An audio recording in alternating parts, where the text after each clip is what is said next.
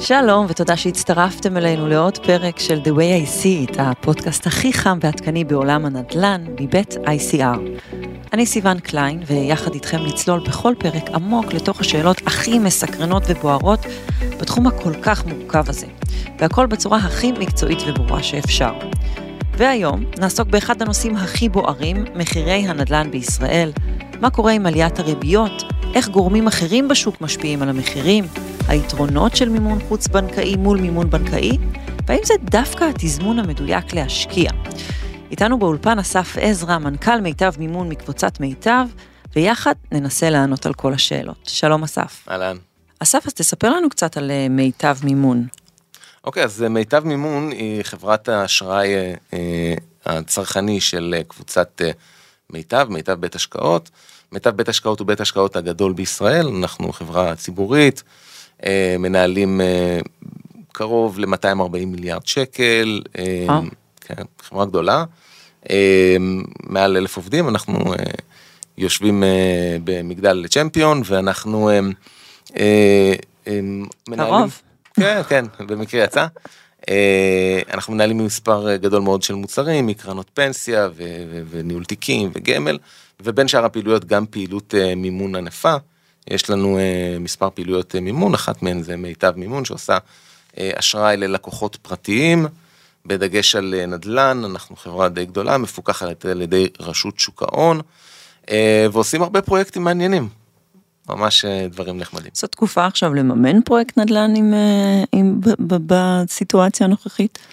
אני חושב שזו תקופה מעניינת מאוד לעשות דברים של נדל"ן, וכשאתה עושה נדל"ן אתה צריך למצוא את הגוף המממן, ולמצוא את הגוף המממן זה למצוא גוף מממן טוב, ושיהיה שותף לפרויקט, זה לא בהכרח הגוף הכי זול, כמו כל דבר שאנחנו מכירים בחיים, לא תמיד הזול הוא יוצא בסוף הכי זול, והוא בטח לא יוצא הכי טוב, ויש פה המון המון ניואנסים, צריך פרטנר כשאתה יוצא לפרויקטים של נדל"ן, ואנחנו יודעים להיות פרטנרים טובים.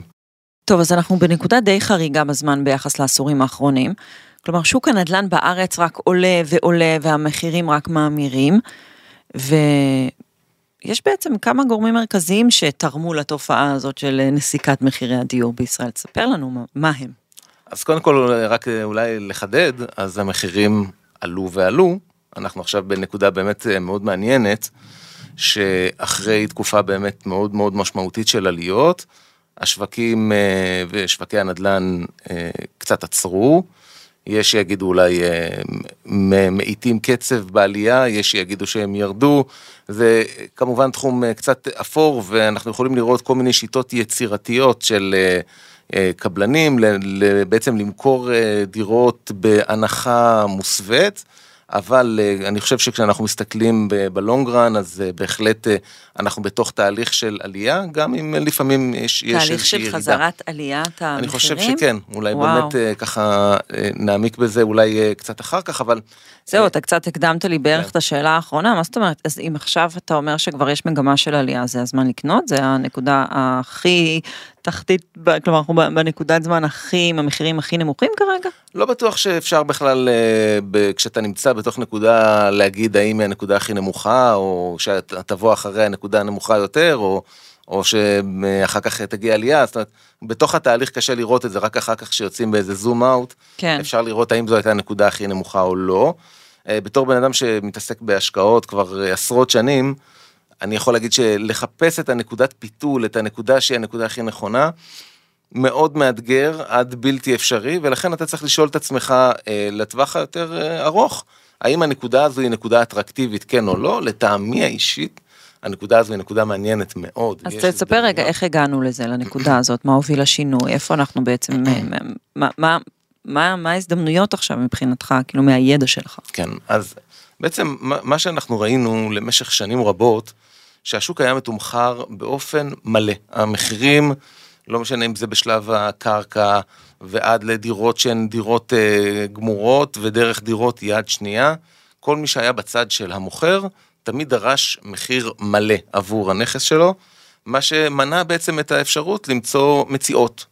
וההזדמנות שלך יכלה להגיע לקבל תשואה גבוהה, אך ורק אם השוק היה ממשיך ולעלות ולתקן ולהשתפר. בשנים האחרונות אכן זה הוכיח את עצמו. אבל בתקופה כזו, שאולי נדבר עוד מעט למה הגענו לתקופה הזו, אבל בתקופה הזו יש הזדמנויות, יש הרבה בעלי קרקעות שהם נמצאים בסיטואציה שהם צריכים למכור, ויש יזמים שהם נמצאים בסיטואציה שהם צריכים למכור, וכנ"ל בעלי דירות יד שנייה, ואני בהחלט ממליץ בתקופה כזו, לחפש את ההזדמנויות כי הן קיימות, אנחנו נתקלים בהם ביום-יום שלנו. אבל כשאתה מדבר על הזדמנויות, ואנחנו מדברים על משקיעים, האם נדל"ן היא האלטרנטיבה הטובה היום למשקיעים שהסביבת ריבית כל כך גבוהה ובלי סיכון? אתה יודע, המצב הפוליטי בארץ, יש, אנחנו לא כך יודעים, יש איזשהו חוסר ודאות. כן. זה הנתיב, נדל"ן היום זה הנתיב. אני חייב להודות שכשאני מתייחס להשקעות באופן כללי, אבל בטח בהשקעות בנדל"ן, אני מנטרל דברים שהם לא פיננסיים לחלוטין, כי קשה נורא לבוא ולשים עליהם איזשהו תג מחיר, כי סתם לדוגמה, אם אנחנו לוקחים דווקא נושא שהוא נקרא לו אקסוגני לחלוטין, המלחמה עם איראן, אוקיי? או מלחמה בצפון הארץ. קשה להעריך אם היא תקרה או לא תקרה, אם היא תקרה עכשיו או תקרה עוד שנה, עוד 5 שנים, ולכן אם אני אכניס אותו כאיזשהו שיקול של השקעה, אני כנראה לא אעשה כלום. ולכן אנחנו מנטרלים את הדברים האלה. אבל כאן אני לא מדברת על זה, כאן אני מדברת על סביבת ריבית, שהיא בעובר ושב נותנת לי אחוז ריבית, יותר גבוה היום ממה שעולה לי לממן נדל"ן או השקעות אחרות. צודקת לגמרי. בעצם ככה, שאלת הפתיחה, או נקודת הפתיחה שיצאנו איתה לדרך, הייתה מה השתנה בעצם, מה קרה בנקודה הזו שיש איזשהו האטה בשוק הנדל"ן, ומצד שני יש שיאמרו שיש הזדמנויות בשוק הנדל"ן, אז בעצם נכנסנו לאיזשהו תהליך, בשנה האחרונה תהליך מתמשך של העלאות ריבית. זה בעצם גרם לשני דברים. אחד, קודם כל עלות הכסף עלתה משמעותית, מה שאומר שאתה צריך לתמחר מחדש את העסקאות שאתה עושה, ושוב, זה לא משנה אם אנחנו מסתכלים על לקוח הקצה, או זוג שמחליט לקנות דירה כרגע להשקעה, או למגורים לעצמו. כן, היום הכסף יקר, מאוד. את יודעת מה, אני אחזור בי, הוא יקר, זו סביבת ריבית נורמלית, זאת אומרת, שאתה מסתכל לאורך זמן, לאורך שנים, אנחנו חיינו בתוך סביבת ריבית אפסית, שהיא הלא נורמלית. אנחנו כרגע חיים בריבית שהיא סטנדרטית, אני יכול לומר על עצמי, שאני את הדירה הראשונה שקניתי, בשנת 99, אחרי כל מיני הטבות, שאמא של אשתי הייתה עובדת בנק, קיבלנו ריבית על המשכנתה של 6% צמודת מדד, ושילמנו אותה למשך 20 שנה, את המשכנתה הזו, וזו היה ריבית סטנדרטית, שאנשים שילמו אחרי הטבה. אז הסביבה היום היא יקרה ביחס לעולם שממנו אנחנו מגיעים, היא לא יקרה כשאתה מסתכל באיזשהו זום אאוט לאורך שנים רבות, והיינו בסביבות ריבית הרבה יותר גבוהות גם במדינת ישראל, ובטח אם אתה יוצא החוצה לעולם, אבל קרה עוד משהו אחד מאוד משמעותי, זאת אומרת, פעם אחת עלות הכסף עלתה, ואני חושב שאנחנו בסוף התהליך הזה, זאת אומרת, אנחנו בשלבים של סיום העלאות הריבית, גם בארצות הברית, ואני חושב, אם שואלים אותי אז גם בישראל, אז המיתון העולמי הזה שהפחידו אותנו ממנו, הוא כבר מתאוששים? הוא לא הגיע למען האמת, מדינת ישראל לא נמצאת, בוודאי היא נמצאת בהאטה, אבל היא לא נמצאת במיתון, וכך גם כל הרוב העולם המערבי, אנחנו כן נמצאים בתוך איזשהו תהליך של האטה בצמיחה, הבנק העולמי הודיע לו מזמן שהוא מניח שהצמיחה בישראל תהיה יותר נמוכה ממה שבנק ישראל צופה, אבל אנחנו עדיין נמצאים בסביבה של צמיחה, אבל אני רוצה ברשותך להתייחס, זאת אומרת, מעבר לנושא של עלות הכסף, שהוא אובייקטיבית עליו, הוא יותר יקר ממה שאנשים רגילים, קרה עוד משהו שהוא אולי אפילו בעיניי יותר משמעותי, וזה נושא של החוסר יציבות. זאת אומרת, האנשים נורא קשה להם, ולא משנה אם אנחנו מסתכלים עכשיו בסביבת היזמי נדל"ן, או המשפחה שרוצה עכשיו לקנות דירה, קשה לה נורא לתמחר את מחיר הדירה, או את ההחזר החודשי שהם רוצים, כשבעצם כל חודש הריבית עולה. המשמעות של הריבית שהיא עולה, זה בעצם גידול או גידול של החזר המשכנתה החודשית, או קיטון בסכום הכסף שהם יכולים לקבל, מה שאומר שאם הם חשבו שהם יכולים לקנות דירה ב3 מיליון שקלים, אז אחרי 2 העלאות ריבית, פתאום הם יכולים לקנות דירה ב2,900.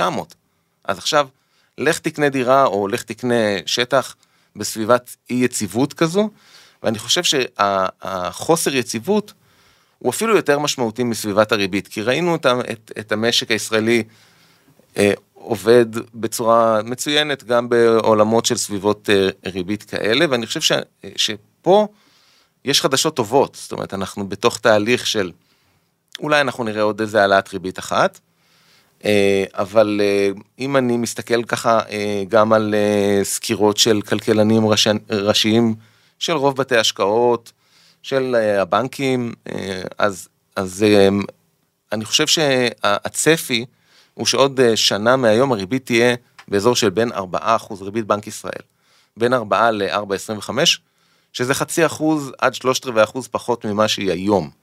ואז מה יקרה? מה אתה צופה שיקרה?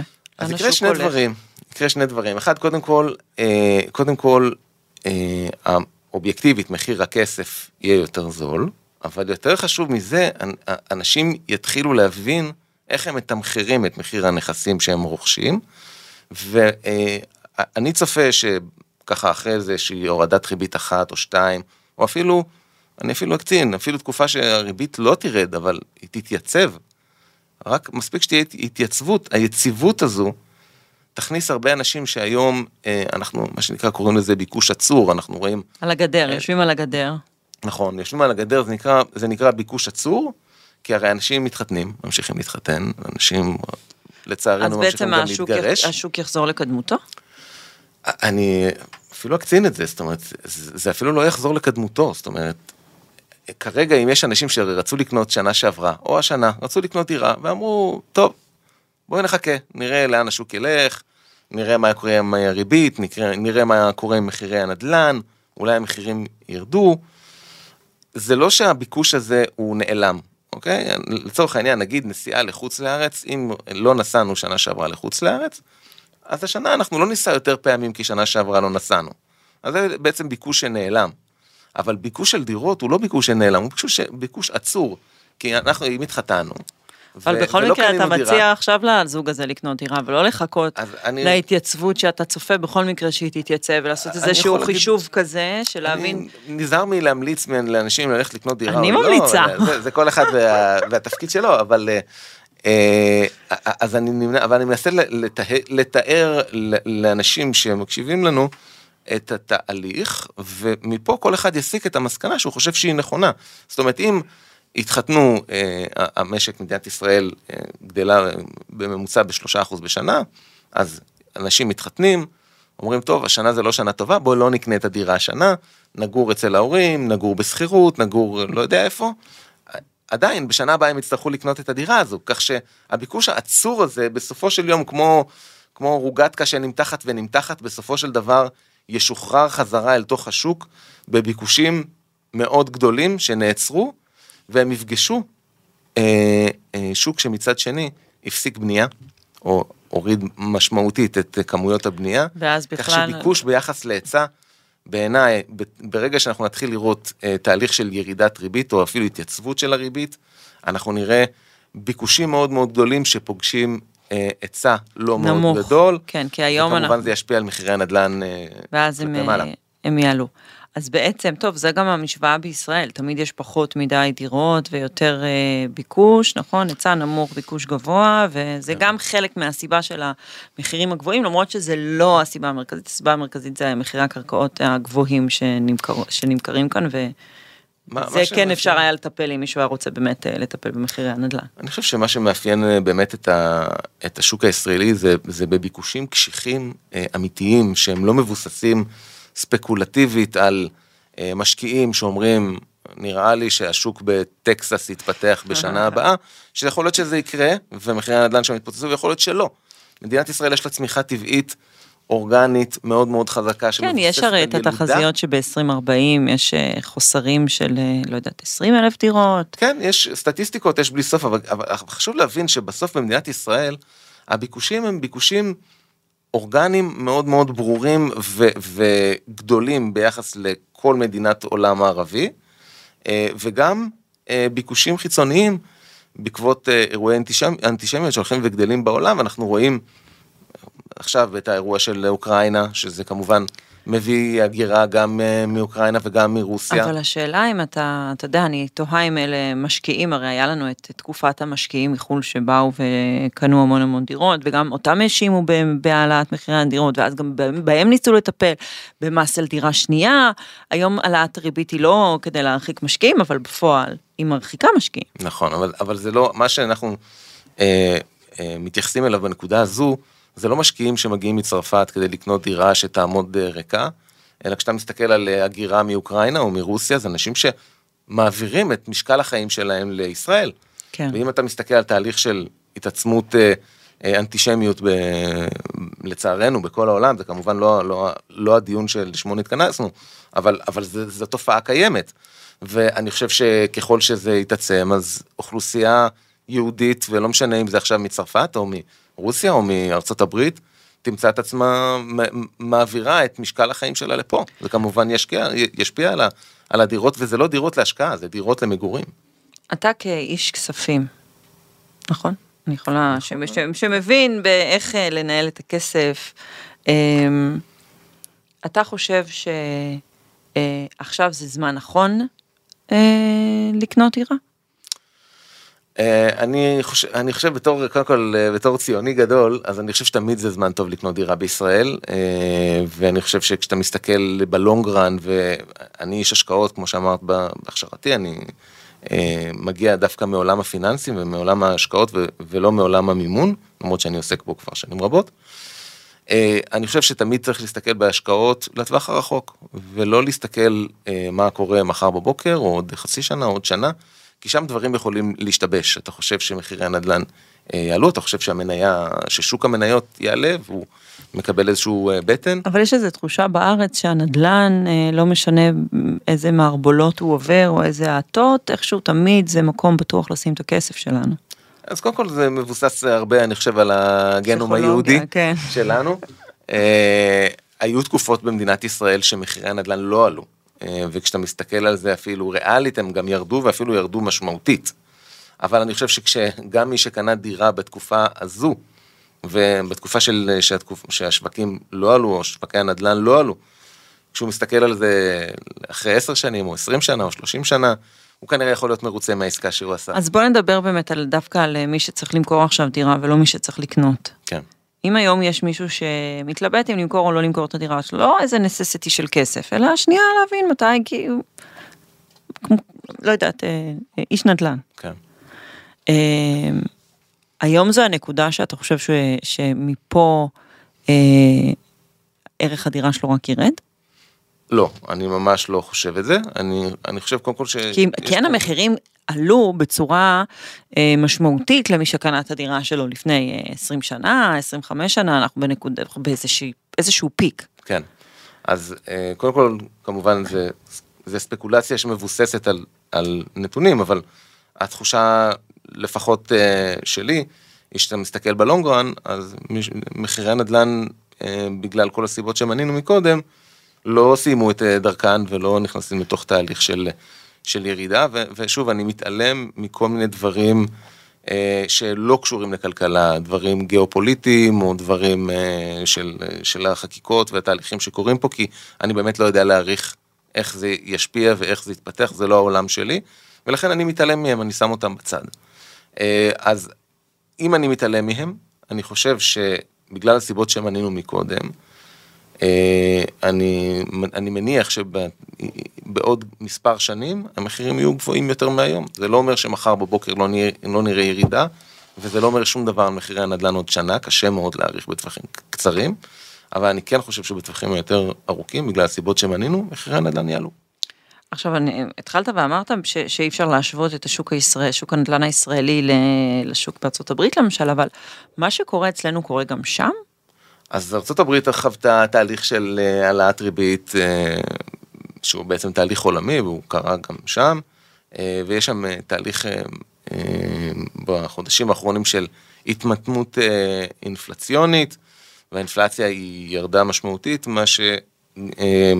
מה שמביא את השווקים לציפייה, שלא נמשיך לראות תהליך של העלאות ריבית.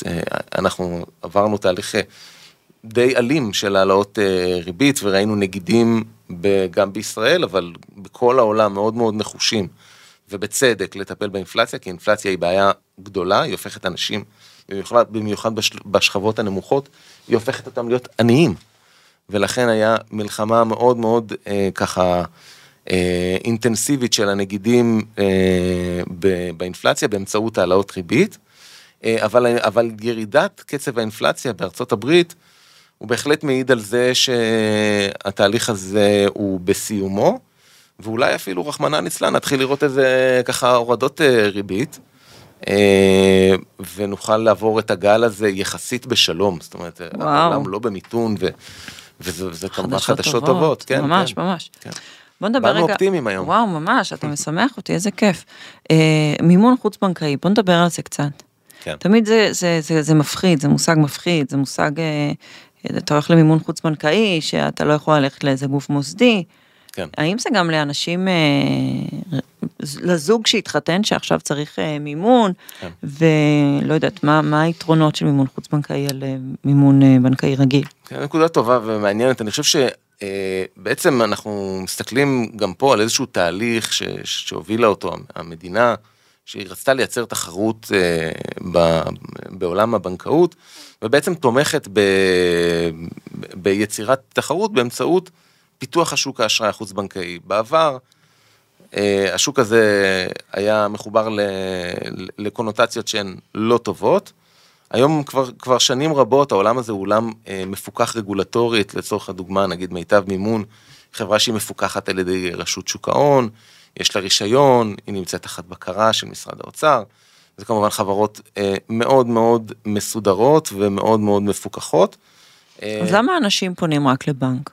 אני חושב קודם כל זה האוטומט שלנו, ללכת למקומות האלה, זה בדיוק הסיבה ש...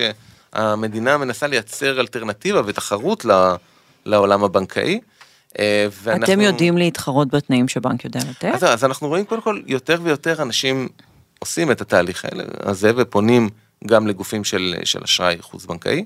אשראי חוץ-בנקאי הוא יקר יותר מאשראי בנקאי, מהסיבה הפשוטה שהמקורות, המקום שממנו אנחנו מגייסים את הכסף, הוא יקר יותר מהבנקים, ולכן עלות הכסף של האשראי החוץ-בנקאי הוא יקר יותר, וזה כמובן מגולגל ללקוח, אבל יש הרבה יתרונות באשראי החוץ-בנקאי, שמפנים יותר ויותר גורמים, בטח בעולם הזה של הנדל"ן, להגיע לאשראי החוץ-בנקאי, כי לצורך הדוגמה, אנחנו נגיד שאנחנו מלווים פרויקטים, הזמן שבו אנחנו מסיימים את התהליך מול היזם, ומאפשרים לו להתחיל לבנות, הוא הרבה יותר קצר, כך שהיזם מתחיל לבנות יותר מהר, ומסיים יותר מהר, מה שגורם לזה שעלות הכסף בסופו של יום, בחלק גדול מן המקרים, יוצאת זול יותר, למרות שבבנק הוא היה משלם פחות.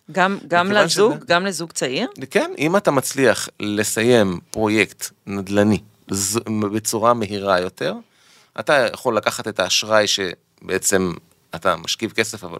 הוא לא מייצר לך כלום, כי הנכס בבנייה, אז אתה מסיים את התהליך מהר יותר, ואז או עובר לנכס בעצמך, או מוכר את הנכס, או מזכיר את הנכס, ומתחיל לייצר עליו תשואה, ובסופו של דבר אנחנו מצליחים לראות, שזה יוצא לפעמים זול יותר, או בחלק גדול מן המקרים זול יותר מאשראי חוץ-בנקאי, ואנחנו רואים באמת יותר ויותר יזמים, וגם אנשים פרטיים שמתעסקים בעולם הזה, שמבינים את היתרונות של האשראי החוץ-בנקאי, ופונים אליו, למרות שכביכול הריבית תהיה גבוהה יותר, אבל בעלות, בשקלים, אתה לא תשלם יותר, אולי אפילו פחות.